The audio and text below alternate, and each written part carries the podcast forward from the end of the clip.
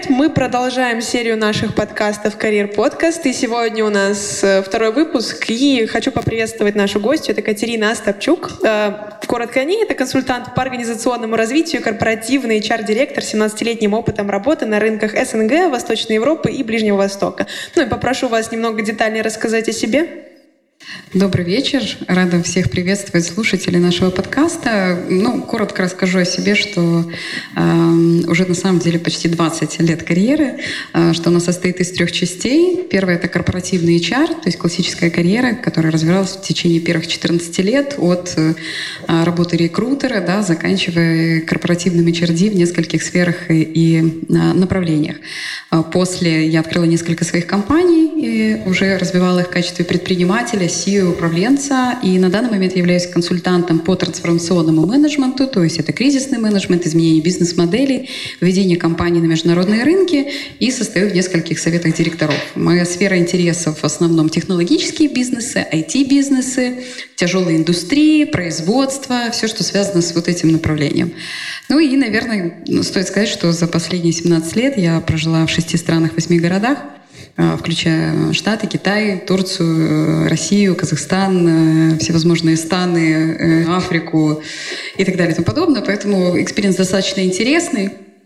И, наверное, тоже хорошо, что мы с вами сегодня будем обсуждать э, карьеры, карьерные стратегии, подходы, потому что есть возможность сравнить, как это располагается и как это развивается в разных странах. И какие Можно кейсы. еще сравнить, как это было до ковида и стало после ковида, потому да. что, ну, мне кажется, разительная разница, поэтому это было бы тоже классно обсудить еще в контексте того, как студентам стало вообще в этот период. Интересно. Да, интересно, потому что изменений много. Они, на мой взгляд, сугубо мой индивидуальный, совершенно не новые предпосылки к ним были уже последние три года, и мы с коллегами по всему миру обсуждали все вопросы. Просто, на мой взгляд, что история с ковидом, она ускорила все эти тенденции, их реализацию, и от слова до дела, в общем-то, остался один шаг.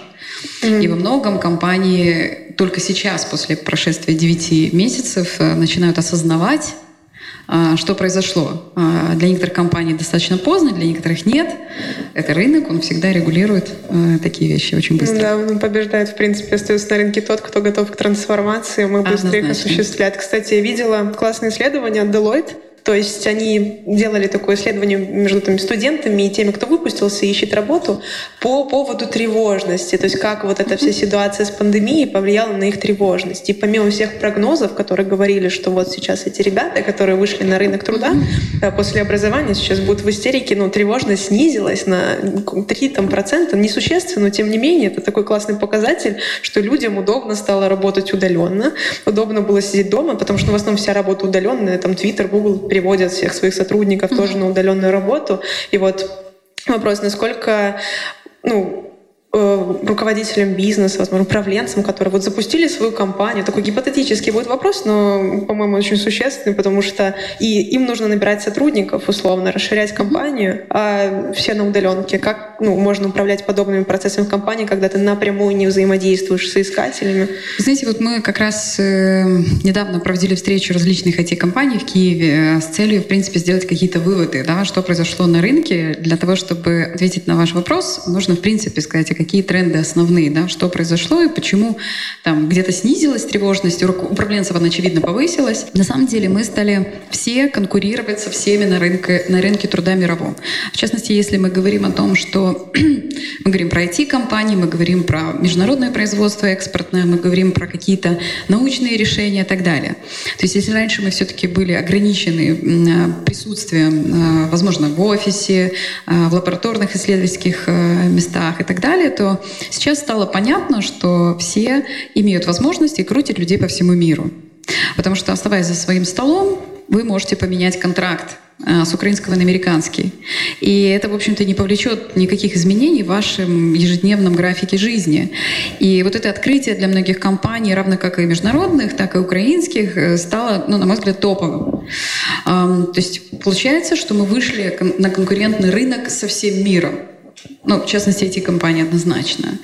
И мы не можем конкурировать иногда по оплате, по условиям, по подходам, по уровню задач, что немаловажно для многих ребят, которые являются сеньорными профессионалами ну, и так возможности далее. продвижения карьеры, да, мне кажется, тоже. Ну, карьера достаточно условно, мы еще посмотрим впереди, э, как, в принципе, будет формироваться карьерный путь у людей, которые заключают международные контракты, будут ли они рассматриваться как, э, скажем, на уровне равных да, с теми, кто присутствовал в офисе до этого.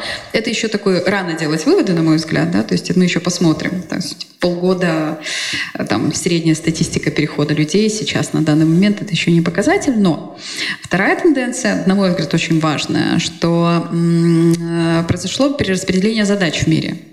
То есть те задачи, о которых мы вообще не могли мечтать раньше, а они, в общем-то, поступают иногда в компании. Ну, в частности, я сейчас говорю про гейминг.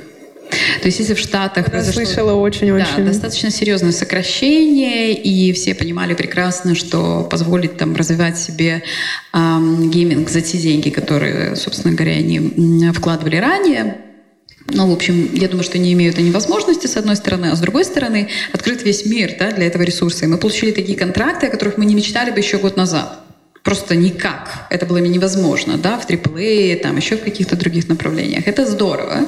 То есть это внушает определенную уверенность, да, что мы могли бы взять ну, совершенно интересные решения и сделать их, и, в общем-то, да, продвинуть свой рынок. А, это тоже, мне кажется, важно. И это происходит не только там Штаты Украины, это в принципе происходит перекрестно, повсеместно, да, то есть ребята там в средней полосе России или в Казахстане или, ну, те же белорусы имеют даже достаточно сложную ситуацию, они имеют возможность мигрировать и работать, опять-таки, не выходя из дома практически со всем миром. И это здорово. Вообще это ощущение для любого человека, который там только сейчас выпускается, в том числе из э, вуза, а мне кажется, оно должно его драйвить. То есть еще там 10-15 лет это было бы невозможно, даже 5, откровенно скажем. Да? Поэтому вот ты выходишь на рынок труда, и ты можешь пойти интерном на ремоуте где-то, да, в компании, о которой ты фактически мечтал. Другой вопрос, что есть определенные скиллы, которыми ты должен обладать, э, которые являются пороговым входом в любую такую суперкомпанию. Да? Но это возможно, более возможно, чем это было ранее. Тоже вспомню исследование, на самом деле, да. Ну, это, это прикольно, но есть такой у некоторых порог. Условно, да, мы хотим устроиться в какую-то зарубежную компанию. Ну, я как с позиции студента рассуждаю исключительно, но понимаю, что ой, у меня не хватит скиллов. И недавно тоже видела исследование, что мужчины чаще подаются на вакансии, обладая всего лишь 20% навыков, с которые соответствуют, когда женщины 90%.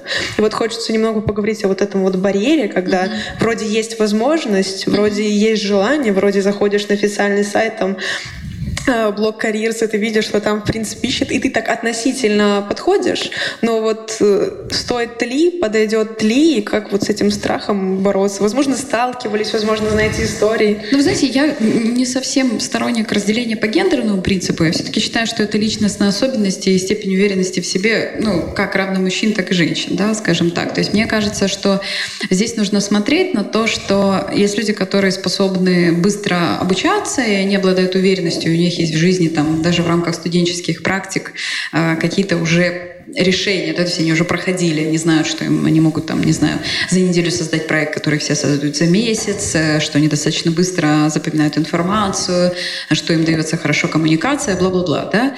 А есть люди, которые знают про себя нечто иное, и, соответственно, каждый раз, когда они подходят к такой незнакомой для себя позиции, они реагируют не всегда, ну, уверенно. Но как бы здесь есть несколько, на мой взгляд, советов, они очень, очень дельные. Я большой сторонник, на самом деле, выработки карьерной стратегии. Более того, э, это не в качестве рекламы, просто у меня нет времени, на самом деле, на проведение консультаций по карьерным стратегиям, но у меня есть методика диагностики талантов, и каждый раз, когда ко мне кто-то обращается, я стараюсь э, максимально э, дать всю информацию о самом человеке. И я прихожу к выводу, что очень часто... Я написала методику для подростков. Я была уверена, что она будет популярна среди них, среди тех, кто выбирает э, только карьерный путь и вот там заканчивает 10-11 класс. Но какое же было мое удивление, когда она стала самой популярной среди людей 33+. И когда, ну, там уже прошло 15 лет после этого, когда я осознала, оказалось, что именно в этот момент проходит переломный момент, когда люди отработали уже карьеру, которая им казалась идеальной, или их родителям, или среде, и они задают себе вопрос, а там ли они, на том ли они месте на самом деле находятся. Это такая актуальная проблема на самом деле. Да, и вот в середине карьеры люди обнаруживают, что на самом деле они хотели совершенно иного, и они пошли вообще не туда, и они занимаются не тем, и вообще не то, и так далее. И это страшно, на самом деле, потому что люди теряют большое количество времени. А со скоростью развития, в принципе, сейчас и экспертного поля, и информационного поля считается, что люди прожили ну, немножко другую жизнь. Им нужно сейчас ее каким-то образом перестраивать. Я буду давать сейчас сразу рекомендации, потому что я понимаю, что студентам надо читать. А, есть потрясающая книжка, называется «Ирминия и Бары», которая называется «Обретая я». Это э, преподаватель Стокгольмской школы бизнеса, которая написала книгу по 10 кейсам перехода людей из одной карьеры в другую в середине пути. Как они проходили, как они, так сказать, осуществляли вот этот переход в страшный барьер, какие советы она дает и так далее. Вот один из ее советов, очень дельный, который я думаю, что можно применить ко всем, точнее их два. Первое. Как только вы приходите на первый курс, начинайте себя изучать. Очень серьезно. Если у вас есть возможность проходить все тесты, которые можно, на себе все пробовать, экспериментировать со всеми навыками, включаться во все проекты, зачем это нужно? Для того, чтобы вы себя узнавали, как ведете себя в кризисных ситуациях, как вы разрешаете конфликты, как вы коммуницируете, как вы обучаетесь, что для вас важно, какая ваша лидерская модель. Это все вам пригодится. Ну, вот эти soft skills себя понимать да, на самом да, деле. Да. Понятно, что вы набираетесь какой-то только экспертных базовых знаний для начала, да, но если вы уже набравшись хотя бы минимальный экспертных базовых знаний, попытаетесь их применить в каких-то кейсах, мы ходили и приставали в свое время там, к руководителям бизнесов или к профессионалам, напрашивались на интернатуру, чтобы попробовать себя. Да? И вот эти вещи нужно желательно проделывать ну, до третьего, до, до четвертого курса. Вот, вот это как бы четкая рекомендация. Узнавать себя максимально. А вторая рекомендация. Э, все, что вы делаете в жизни, вам пригодится. Э, не пытайтесь обесценивать то, что вы делали до этого. Если вы учились в балетной школе, э, у вас есть определенные навыки. Да? Если вы занимались музыкой, у вас есть тоже определенные навыки. Если вы выступали на концертах или вели какие-то вещи, то есть э, вот кажется, что люди, студенты, они ничего не умеют и выходят из вуза, это неправда. Да уже... невозможно, как бы, что вы делали полжизни, ну, условно да, да, говоря. Да. То есть вот фактически люди выходят там в 21 год, у них уже, ну, говоря эти языком, есть технологический стек, понимаете, с которым они идут в мир. И очень глупо в этот момент считать, что вы ничего и ничто, и у вас ничего нет. Это неправда. Если вы будете изучать себя, и вы будете точно да, э, как бы накапливать этот опыт, вам будет что развивать, и в, в конечном итоге будет что продавать на рынке. А вот другой вопрос, что нужно очень хорошо понимать, что рынку нужно, и все-таки развивать хотя бы да, совсем да. те вещи, которые не мимо, если вы, конечно, принимаете решение, там оставаться только на рынке, например, Украины, или вы там готовы к трудовой миграции, или вы, в принципе, готовы экспериментировать, но для этого там потребуются скиллы как мимо английского языка, может быть, еще другие.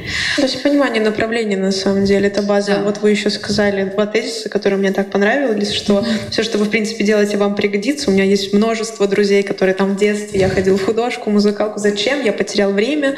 Я сама занималась спортом. Я говорю, главное, что вы получили чаще всего из этого, это дисциплина, потому что когда в детстве родители любят нагружать некоторых детей, там школа, потом спорт, то есть я 13 лет жила в режиме школы спорт, школы спорт. И говорю, это подарило мне колоссальную дисциплину в принципе. Поэтому, когда звучит подобный тезис, я всегда говорю нет. То есть это как-то вас распитало. И по поводу изучать себя и везде быть задействованным, очень часто слышу тезис этот. И также там какие-то инстаблогеры, которые тоже по карьерной mm-hmm. тематике говорят, вот я с первого курса на ту стажировку, на ту mm-hmm. стажировку, там вся в логистике, там в маркетинге. Mm-hmm. То есть вы должны выйти и понять, что вы хотите хотя бы, чтобы потом уже что-то делать. Понимаете, очень важный момент. Я в принципе, считаю себя продуктом э, разных международных программ. Э, международные программы дебаты, международных программ поступления в различные вузы, экспериментов, поездок, интернатуры и так далее. Если бы этого не было, э, ну, как бы моя карьера была бы невозможна и не состоялась. Безусловно, у меня были и потрясающие там работодатели и так далее. И я видела, как, например, в, в рамках программы дебатов, в которой я участвовала, по-моему, седьмого класса, точно не помню, как люди, которые приходили из разных семей, из разной среды, с разными сложностями, в частности коммуникационных навыков, какими они выходили и кто они сейчас. Поэтому на самом деле, ну как бы вот э, я буду до потери пульса, так сказать, да, говорить о том, что в момент там, подросткового возраста и так далее включенность в различные активности, однозначно дает результат. Это не просто бла-бла-бла, а это когда вы придете на джуниорскую позицию, и у вас будет первая презентация внутри компании. Компания — это не изоляционный мир, который, знаете, как это сферический конь в вакууме. Это тоже люди, это тоже бизнес, это тоже презентация. Она просто может быть на другую профессиональную тему, но у вас этот скилл уже будет. Если да, у вас да, его да. не будет, мы получим стеснение, долгий путь, то есть постарайтесь, про... да, перед... постарайтесь проделать часть пути в безопасной среде, пока вы учитесь. А часть пути вы уже сможете гораздо легче пройти внутри карьеры. То есть это, ну, мне кажется, нет потерь времени. Другой вопрос, что мы вот такие суперактивные ребята, когда собираемся, вспоминаем, да, как, как строились наши карьеры, мы понимаем, что у нас совершенно безумные у всех там родители, или, в принципе, у нас была занятость какая-то совершенно невменяемая. То есть, там, ну, в частности, там я ходила на английский, скрипку, фано, хор, бокс, э, языки и все такое, да, то есть ну, это не очень адекватно, но теперь остановить э, меня в графике невозможно. Ну, ну, то есть это привычка. Да, то есть уже привык, получается. И вот на самом деле, если говорить откровенно, то есть вот э, есть еще одна книга, я, правда, не знаю, насколько она распространена сейчас в Украине, мы ее приводили, автор Арения Яфа Яная, израильтянка, у нее прекрасная книга называется «Генетический код личности», в которой она рассказывает э, семейные предрасположенности в выборе карьеры. Да, я наслышана. Да, да, да. И я училась у этого человека, это ну, фантастический профессионал. Вот. И вот она тоже говорит э, о многих таких вещах, что режим, заложенный, условно говоря, в семье или в раннем детстве, или в подростковом формате, он дает нам потом возможность так или иначе, так сказать, выстраивать свою карьеру. И это очень важно. Это не претензия в сторону ни родителей, никого. Просто это нужно понимать. Достаточно сейчас рано взрослеют ребята, и уже в 13-14 лет они могут самостоятельно принимать решения, куда им включаться, а куда нет. MBA для детей, куча каких-то супер фантастических, я не знаю, сейчас есть э, кружков и направлений, которых я даже не могла мечтать, да, что такое будет в Украине, и тем более там в Харькове, в Украине, в Киеве, в Одессе. Я знаю кучу таких школ интересных направлений. Поэтому вперед! Да, кстати, вопрос насчет MBA. Э, слышала тезис, что не стоит заниматься MBA, изучать, если нет, допустим, там 30 лет, или, допустим, нет еще своего бизнеса. Вот, говорят, вот уже когда будет свой бизнес, то иди занимайся. Это, то есть, что эти знания можешь на своих реальных кейсах своей компании уже испробовать. Ну, вот. Я, наверное, тоже сторонник такой mm-hmm. теории. Э, объясню почему. Потому что классно на компании экспериментировать с теми знаниями, которые ты получаешь. Э, ну, то есть нужно, нужно где-то их прикладывать. Mm-hmm. Вот, в частности, в Google Э, когда мы были в офисе, я задала им вопрос. Я говорю, у вас, наверное, есть корпоративный университет. Ну, то есть я уже приготовилась восторгаться и так далее. Он говорит, нет.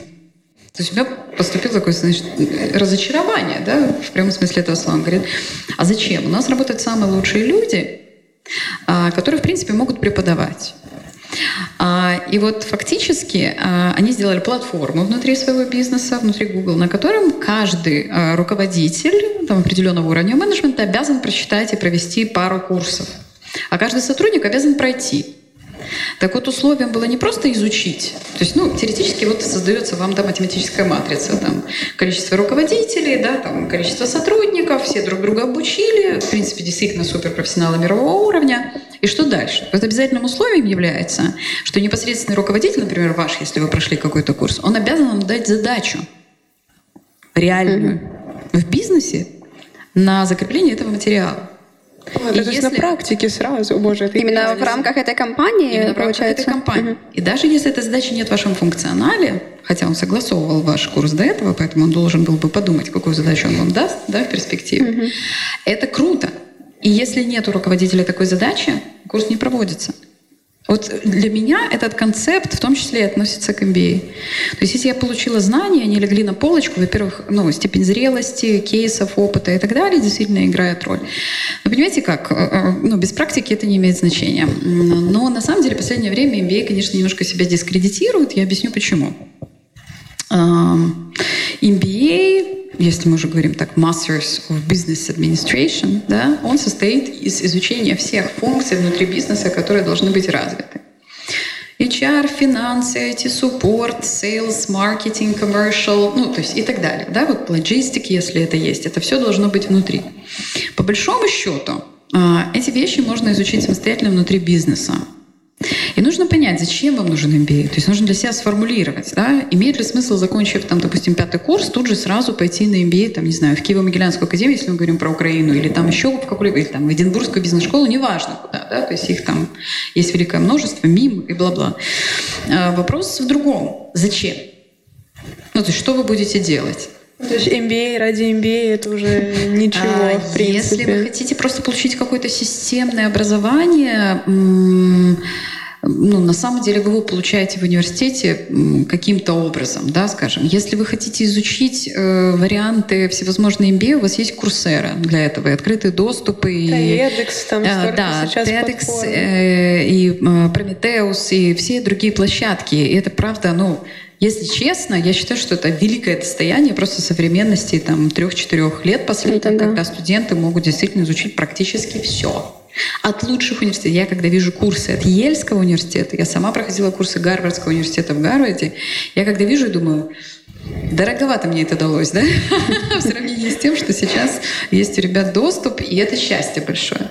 Соответственно, отвечая себе на вопрос «зачем?», понимать, что MBA носит э, прежде всего характеристику перезагрузки своей головы. И тут возникает вопрос. Перезагрузка, network, да, а, знакомства, а, среда, повышение своего уровня и так далее. Наверняка эти цели оправданы на определенном этапе развития карьеры. Возможно, когда вы думаете ее менять.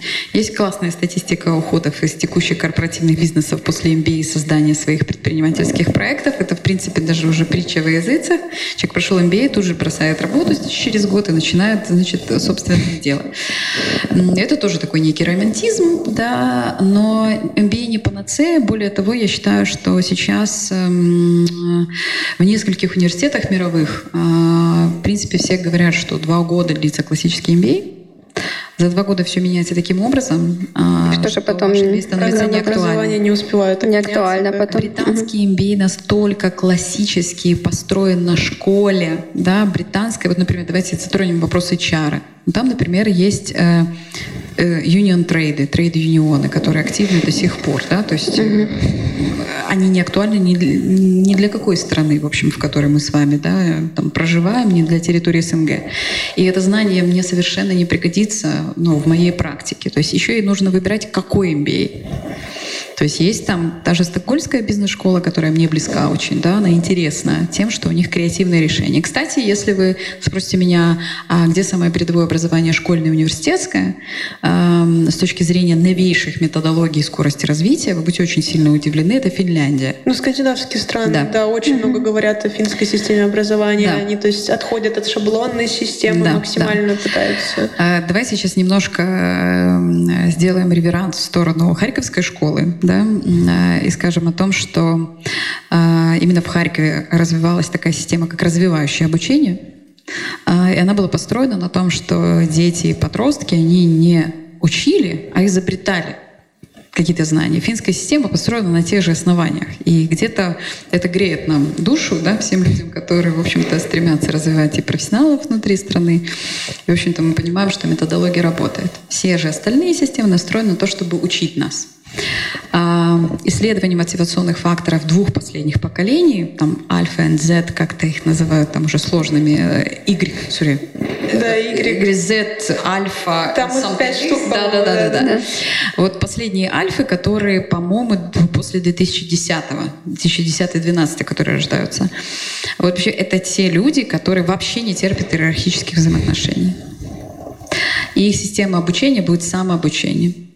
И все опросы, все исследования подростков, детей сейчас об этом говорят. Поэтому текущая система обучения MBA, университета и так далее, скорее всего, не очень-то и близка. А вот система обучения Гугла, которую они внедряют, а система обучения с помощью Курсеры, кажется, looks like, да, более перспективной. Ну, многие жалуются, что такая, ну, изобилие знаний это всюду. То есть я условно захожу на, тут, на YouTube, включаю там биологию поведения человека, там курс, по-моему, от Гарварда, смотрю и понимаю, что, господи, люди там э, за это колоссальные суммы дают, да. либо, ну, просто нервы последние тратят, чтобы поступить. Но я тоже знания могу получить, то есть да? просто, просто в переводе даже, даже не в оригинале, если там сложность с распознанием. Но э, по поводу даже того же MBA, многие рассматривают получение диплома MBA как чисто плюсик в CV. Я приду к работодателю, он посмотрит, у меня там какой-то э, будет э, крутой MBA, и условно даже если вне пределах Украины европейская какая-то бизнес-школа, я приду работать в украинскую компанию, и как только он увидит, что у меня есть европейский MBA, меня сразу же возьмут на Upgrade. работу. Я э, рекомендую настоятельно этим людям сдружиться и поговорить с теми людьми, которые приобрели международный MBA, и облегчило ли это поиском работы? Нет. А, вопрос заключается в том, что амбиция у такого рода людей достаточно высокая, в том числе и финансовая, и карьерная, то есть они ожидают достаточно быстрого роста и оценки, а по факту бизнес становится максимально прагматичным, особенно сейчас. И если вы в короткий период времени не приносите тех результатов, не достигаете да, тех целей, которые перед вами стоят, то MBA не помогает в этой ситуации на старте. Вот, поэтому имиджево Возможно, для некоторых компаний это будет иметь значение, да, в общем-то, но в итоге, знаете, как встречаем по одежке, а провожаем по результатам, да.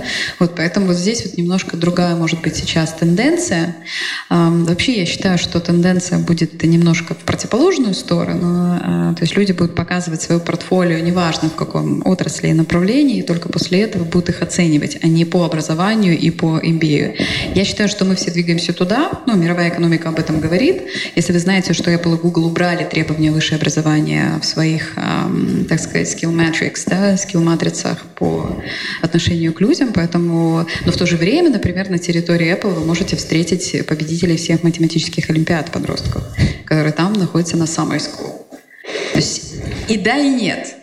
Но они придумали внутреннее образование, это намного да, облегчило. Кстати, к этому тот же вопрос. Много компаний, как мы замечаем, там и про моды, и все, все запускают свои собственные курсы, потому что они говорят, вот человек выпустился с университета, он приходит к нам, или даже уже работал, работал на в такой же компании, там тот же digital, все. Да, и они говорят, э, ну да, вы делали эту работу, но в нашей компании вам нужно по-другому делать эту работу, поэтому мы запускаем курсы, которые вас научат делать то, что мы делаем на нашей компании. Вот, и здесь здесь, ну, стоит ли тогда вообще, э, допустим, вот хочет человек идти там digital-маркетинг, и он думает, зачем мне тогда идти в университет, я просто пойду на курсы к определенной компании, хорошо отучусь, они меня возьмут к себе, и все, я начну карьеру. Ну, смотрите, давайте немножко разделим. Тренд идет в сторону того, о чем вы говорите, то есть э, компании будут становиться университетами, и это действительно не новость сегодняшнего mm-hmm. дня, это последние пять лет действительно так происходит, потому что университеты, система образования меняется гораздо медленнее, чем бизнес, и бизнес вынужден вот этот гэп да, это несоответствие заполнять самостоятельно. И это происходит повсеместно. Там, это не новости сегодняшнего дня. Если мы говорим про территорию СНГ, да, Россия, Украина, Казахстан, то по-прежнему наличие, в принципе, высшего образования является, ну, как бы, знаете, как базовым требованием, да, как гигиеническим фактором. Мы можем по-разному оценивать эту ситуацию, да, и я, наверное, тоже не супер хэппи от этого, потому что некоторые виды образования или там дипломы в принципе ни о чем не говорят, но я считаю, что хотя бы методологически, пройдя университет, люди умеют учиться, хотя бы, мне ну, кажется, по крайней мере, я хочу в это верить, да? вот, поэтому я думаю, что отказываться от образования, по крайней мере, на наших территориях в ближайшие там 5-7 лет я бы не рекомендовала. Но в то же время это не означает, что вам не, не будет необходимо доучиваться внутри компании и в открытых источниках, которые мы уже сегодня обсуждали. Это дает вам возможность в нужный момент быстро переориентироваться. К слову, давайте немножко статистики. Первая работа в Америке — это 17 лет. Средний, average, средний, да? Первая работа в Украине — это 21 год. И этот возраст стремительно снижается. И я полагаю, что мы будем идти все раньше и раньше, так сказать, эм, к ранним ранним этажкам с точки зрения похода э, непосредственно на работу. Европейский Союз совершенно другой. 28. Там еще год погулять после университета. Образование, да. И это очень интересно, ну, то есть, и это очень круто. А теперь давайте посмотрим на средний стаж работы. О, это вообще самая моя любимая статистика. Средний стаж работы в Штатах один год и пять месяцев. В Google 9 месяцев. Услышите меня? Средний стаж. Средний стаж в Украине 1,7 месяцев. Один год и 7 месяцев. А средний стаж в Европе 2 года. Это нам говорит о том, что мы за карьеру поменяем минимум 5 мест работы. Ну, если мы хотя бы рассчитываем на десятилетнюю карьеру и начнем там попозже и так далее, там потом. Ну, ну хотя бы, да? И это значит, что отсюда выходят и скиллы гибкости, и умение адаптироваться и так далее. А все открытые источники дают нам возможность менять свою профессию. И я вообще большой апологет изменения нескольких профессий за свою карьеру. Я сама, собственно говоря, да, прошла разные виды, там, от корпоративного HR управленца до консультанта и члена борда. Вот. И что показал кризис?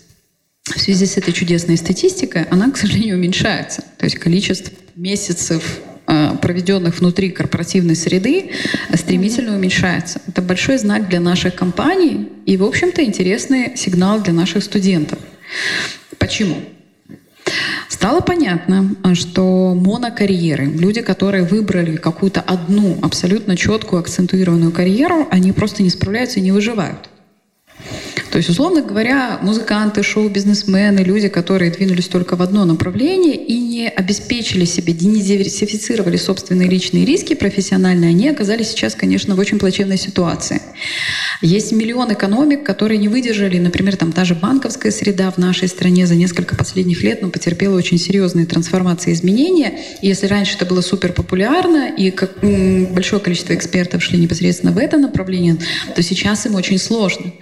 И это означает, что А. Либо вы, в принципе, форматируете свой подход к тому, что вы будете менять профессии в течение жизни, либо Б. Вы изначально начинаете диверсифицировать свои риски, работая одновременно на проектах фрилансинге внутри корпоративной среды. И это то, к чему я готовила всегда компании, и то, что стало сейчас реальностью. Потому что большинство людей работают, и их занятость идет в нескольких проектах одновременно.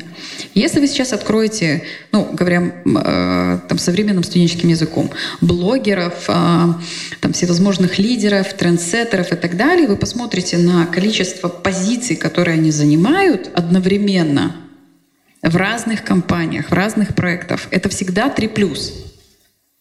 И это очень интересный факт для нас — и это интересно, что многие компании по принципу позапрошлой жизни Советского Союза считают, что должна быть стопроцентная верность 24 часа на 7 одной компании. Это уже невозможно.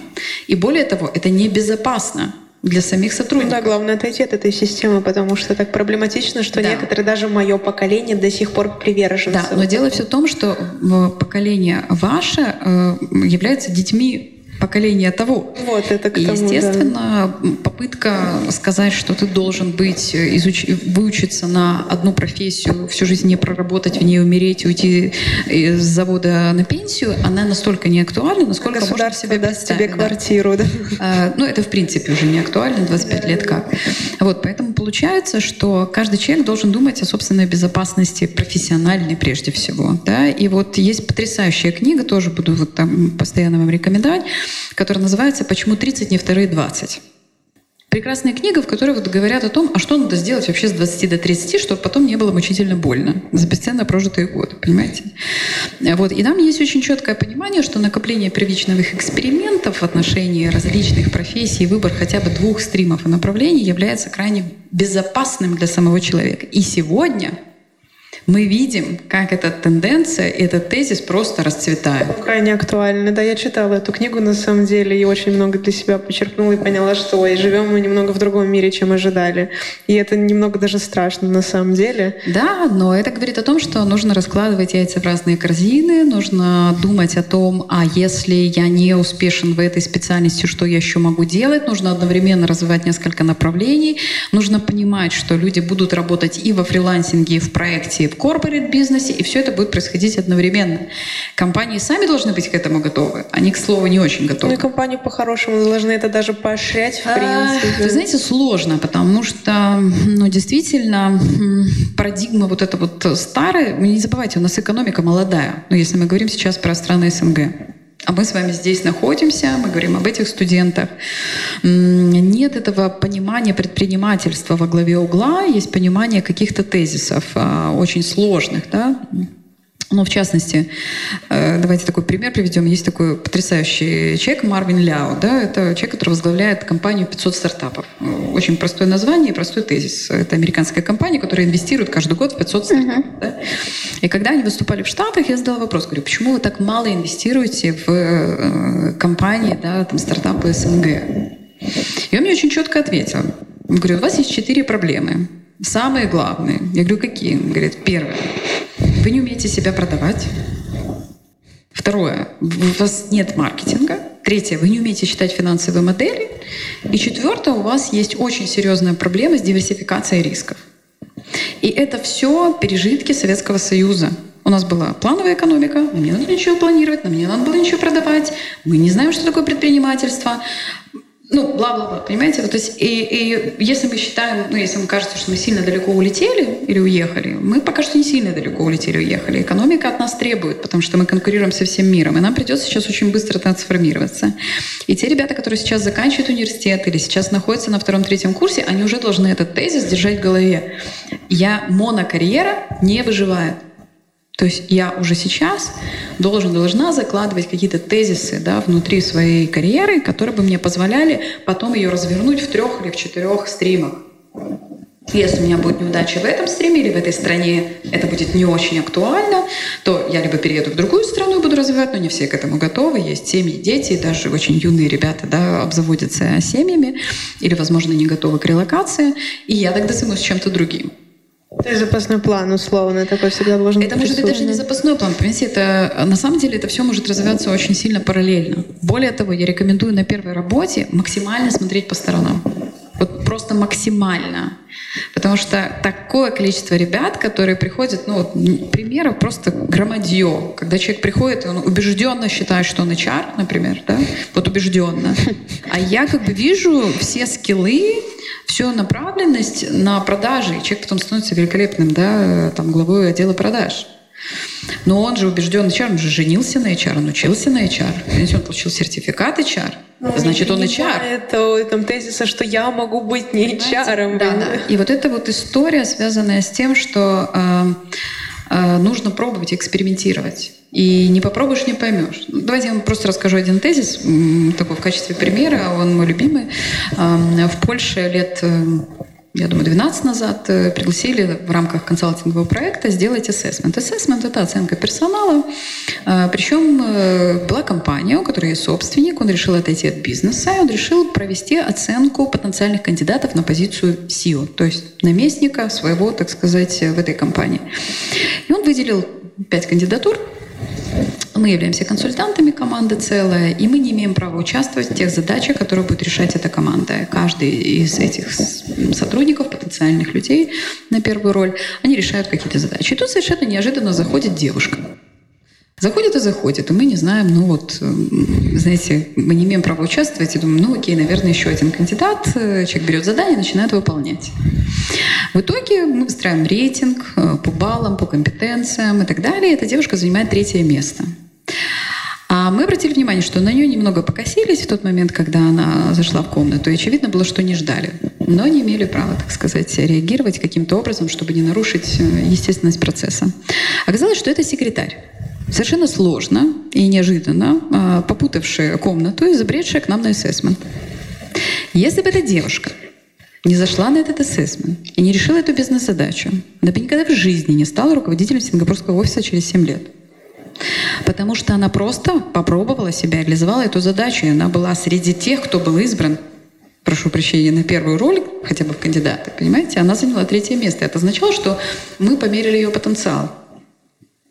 Это мне говорит о том, что надо себя пробовать даже в самые страшные и, на первый взгляд, казалось бы, ну, задачи, которые на 4-5 голов выше, надо экспериментировать. То есть это возвращаясь к тезису, а что делать на первой работе? На первой работе нужно не работать просто работу, да, а нужно смотреть по сторонам и по возможности... Оценивать перспективу скорее. Да, да, да, И прикладывать себя к различным проектам и стараться вовлекаться в то, что оно действительно притягивает. Ну вот даже если мы... Вот, у меня такая мысль, знаете, возникла, условно говорим, что не существует теперь монокарьеры, да. условно, и мы не можем смотреть в компании на одну должность и двигаться только в эту да, должность. Да. Но как-то и наблюдать сказать, что я не хочу задерживаться в этой компании, я хочу попробовать себя еще где-то. Ну, я не говорю про другую позицию, я говорю про другую компанию. Но, тем не менее, пытаться смотреть, а какую позицию в этой компании, которую я потом как-то в приоритете сменю, тоже хотеть там новую занять, mm-hmm. тоже такой пройти э, элемент отбора на новую позицию, когда м, зона ответственности да, риска расширяется. Да, да. да, и как это все совместить одновременно, потому что, ну, тяжко. Понимаете, это возможно. На самом деле, ну, во-первых, вы должны понимать, что разные компании предрасположены к очень разным возможностям внутри. То есть некоторые компании действительно предоставляют возможность перехода из одной позиции на другую, некоторые нет. Это не в культуре, это не принято и нет такой возможности. Соответственно, такие компании в большинстве случаев теряют молодых специалистов, потому что у них нет понимания, а, какой карьерный путь, в принципе, они могут совершить внутри бизнеса. Это очень жаль, но так бывает. Да? Соответственно, молодые специалисты, они предпочитают перепрыгивать из одной компании в другую. С одной стороны, набивая себе ценник, это тоже нужно понимать. С другой стороны, понимая разные культуры, экспериментируя с задачами. Что тоже немаловажно. Поэтому осуждать совсем я ну, не берусь, да, и не имею никакого права, хотя зачастую я тоже топаю ногами, а, когда молодые люди достаточно быстро, не успев еще в некоторые задачи, покидают бизнес. Это жаль, это неприятно, но тем не менее надо иногда честно себе ответить, а что мы сделали для того, чтобы они здесь остались. С другой стороны, э, мы должны понимать, что сейчас бизнес дает массу возможностей за пределами. Да? То есть есть компании, которые делают интернатуры, есть компании, которые объявляют проекты в свободном режиме, есть акселераторы, есть миллион возможностей, в которых вы можете себя попробовать в различных других функциях. И это, условно говоря, тоже, опять-таки, может быть достаточно безопасной среде, в которой все адекватно понимают, что вы студенты, вы не являетесь там гиперпрофессионалом, и от вас не ожидают там фантастических реакций. В то же время есть практические курсы обучающие, частью которых являются проектные задачи, исследования, решения, кампании рекламные и так далее – все это тоже дает практический навык, эксперимент и понимание, а кто я, да, и что До базово зайти на ту же курсеру, посмотреть, нравится ли теория. Я думала, что мне нравятся финансы, взяла себе интенсив от Филипп Моррис по финансам. Ну, это бухгалтерия, просто международная корпорация. Как раз Яна сидела возле меня, это слушала, я вот так сидела и поняла, наверное, немного в другую среду буду двигаться. И мне друг как раз тезис такой сказал, ты смотри не то, что тебе выгодно, а то, что тебе реально нравится. Абсолютно верно. И многие думают, что вот MBA — это класс, но они понимают, что это выгодно, а не то, что нравится. И в этом, мне кажется, главный тезис для молодежи. Реально смотрите, что нравится. Вы знаете, вчера у меня был интересный спор, э, точнее дискуссия, наверное, по этому поводу. Мы вот со стартаперами в Киеве собирались, обсуждали, а вот э, какая вероятность сделать единорога? Да, и от чего это зависит. То есть вот, классическая дискуссия для людей, да, а вот начинающих в особенности. И я говорю, ребята, вот поймите, что есть два варианта. Первый — это случай, всерьез, а второй — это безумная любовь к тому, что вы делаете. Как у той секретарши, который в случае, в принципе, решил да, позицию. абсолютно верно, да. А, а другой — это я люблю то, что я делаю, я это буду делать при любых обстоятельствах. Знаете, когда я первый раз встретила карьерного консультанта, это было в 2004 году. Эм, это была моя там вторая, по-моему, работа. И это был такой мастодонт, опытный человек, эм, австриец, коуч с опытом и так далее. Я мне задал два вопроса, э, от которых, честно говоря, э, ну, я, наверное, впала в шок.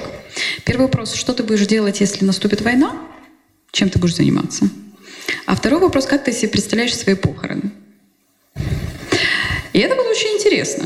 Я спросила, почему. Да, э, потому что ну, вот я, я поняла потом, что первое — это про ролевую модель, То есть то, что, что я буду делать, если вот как бы, ну, разрушится мир, да, чем я буду заниматься. И я понимала, что я буду помогать людям становиться на ноги, да, и продолжать, условно говоря, воевать. И это определило во многом то, чем я и занимаюсь в обобщенном тезисе, если а, так то есть можно эти говорить. вопросы в начале, в принципе, Да. карьерного пути. Да, да, да, Ого. да, да. А второе, как ты представляешь себе, так сказать, свои похороны, это может звучать довольно эпатажно, но тем не менее он просил это описать и так далее. Он говорит, теперь посмотри, как тебе нужно жизнь прожить и как тебе нужно карьеру построить, чтобы ты пришла к этой точке.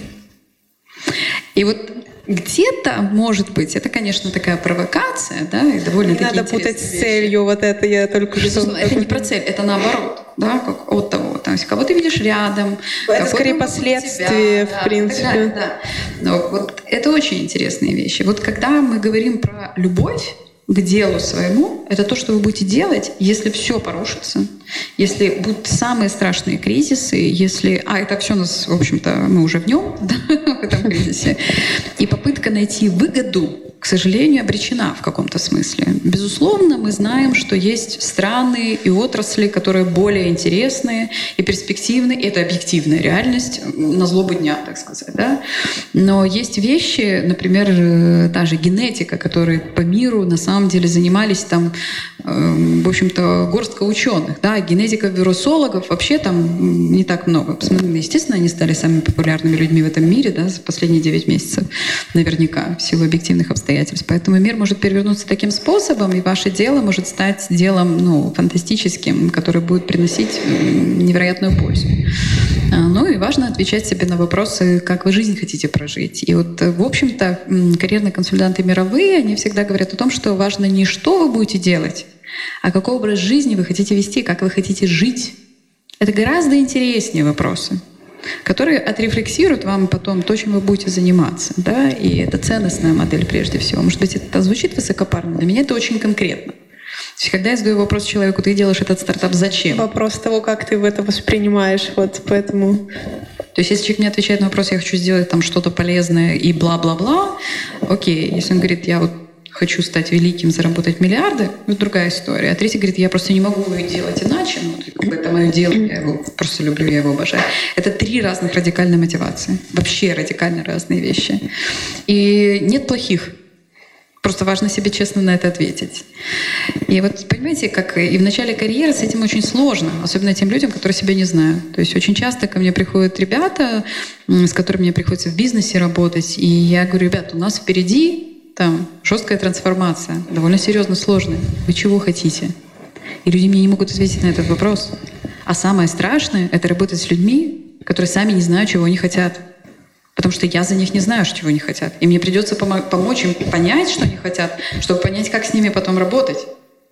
Так вот, я считаю, что если есть возможность студентам начинать понимать, Думать об этом уже сейчас. да, Вот я после этого подкаста начну рефлексировать, мне кажется. Потому что я тоже как-то у меня недавно было собеседование, на котором мне тоже давали довольно-таки конкретные вопросы. Я сижу, ну да. Он говорит, да ты уходишь от разговора, от конкретного ответа. Я сижу, у меня для себя нету конкретного ну, ответа. это нормально сказать, что его нет, кстати. Ну, я просто понимаю, да. как у меня сейчас в голове, там, я уверена, что у многих тоже студентов, потому что у нас такая система образования, то есть я не учусь не на специальности, как предполагает работа в этой сфере, в плане я вот не на врача учусь, чтобы быть врачом. Окей. То есть я международные отношения, как бы, Да, то есть нет, да, нет какого-то ограничителя такого специфического. Я понимаю, что у меня настолько быстро меняются интересы, и я там похватала информацию, перелетела, и так сейчас большинство. Просто вот этот вот поиск себя, это как раз-таки то, что сейчас многих пугает. А вдруг я не найду ту сферу, где мне интересно? То есть А я опять страшно. перепутаю выгоду с тем, что мне реально Да. надо. Экспериментируйте, только не в голове, а на практике. Вот у меня самая большая трудность э, с ребятами, которые только начинают карьеру. Они очень много рассуждают, довольно умно, и, в общем-то, достаточно по делу, но они ничего не делают. Я вообще Паниковский не обязан всему верить. Я могу очень долго слушать, да, но я смотрю, а какие реальности действия человек совершает. Потому что он может отрефлексировать не на свои мысли, а на конкретные действия. Понимаете? И он может свой опыт э, оценить, а не его отсутствие. Основная проблема заключается в том, что мы слушаем кого-то, и мы примеряем это на себя. Но эм, э, в 2005 году в Индии э, мне подарили интересную фразу на день рождения, оказывается, там мудрость дарят на день рождения. Это идеально, люди. как по мне. Да.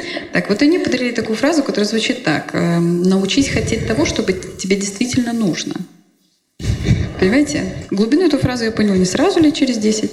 Но суть в том, что мы хотим не того, что нам нужно, потому что мы ничего не делаем, чтобы собрать опыт и реальные действия получить, да, и результаты их. Потому что только на реальных действиях мы говорим «да» или «нет». А пока что большинство молодых людей имеют тенденцию рассуждать. Не очень хорошо. Это, это теория на теорию умноженная. К сожалению, она только уводит от э, понимания себя, да, чем приводит к себе. Поэтому Хотите играть в футбол, хотите занимайтесь э, балетом, хотите э, выступайте, делайте проекты, дружите с людьми, коммуницируйте во всем мире, играйте в игры. Я, к слову, абсолютно не, не враг. Киберспорт процветает абсолютно сейчас, верно, почему да, нет? И там тоже воспитывается большое количество интересных скиллов, и я как раз очень большой сторонник того, чтобы давать возможность людям э, реализовываться да, в разных направлениях. Там тоже интересная коммуникация бывает. Поэтому, Знаете, то есть, вот так. Я, в принципе, да, это, по-моему, то, что именно вот хотите то, что вам нужно, мне кажется, это очень существенно. Ну, теперь осталось только понять, что вам нужно. Да, да, да. да. И это, знаете, мне кажется, классное заключение именно этого подкаста, потому что он даже получился у нас такой слегка психологический, потому что какой-то мечущийся студент зайдет послушать и поймет, а, нужно что-то себе наметить, и на самом деле диалог получился довольно длительный, но мне прям максимально конструктивный. Я скажу слушателям, что максимально отошли от сценария, как обычно. Но, тем не менее, я рада, что так получилось, и поэтому такой комплексный совет в заключение всем нашим слушателям скажу, э, забирая так части ваш подарок, вашу мудрость. То есть хотите то, что вам нужно, ищите себя и никогда не фокусируйтесь на одном рабочем месте. Это то, что я для себя сейчас вот на одной профессии. Да, на профессии, на профессии непосредственно да, да. Компании как таковой, в принципе. И тогда, возможно, к середине жизненного пути вот этот не будет кризис 30 лет, вам не придется искать программы для подростков по карьерной ориентации, ориентации, и вы будете довольны жизнью, довольны делом, которое вы делаете. Никакая война, и вам не будет помеха, чтобы заниматься этим делом, и ваши похороны пройдут так, как вы это представили. Поэтому... Такая интересная квинтэссенция вышла. Да, да, да. Поэтому на этом мы завершаем наш подкаст. И, боже, как мне он сегодня понравился. Спасибо большое, да. До встречи.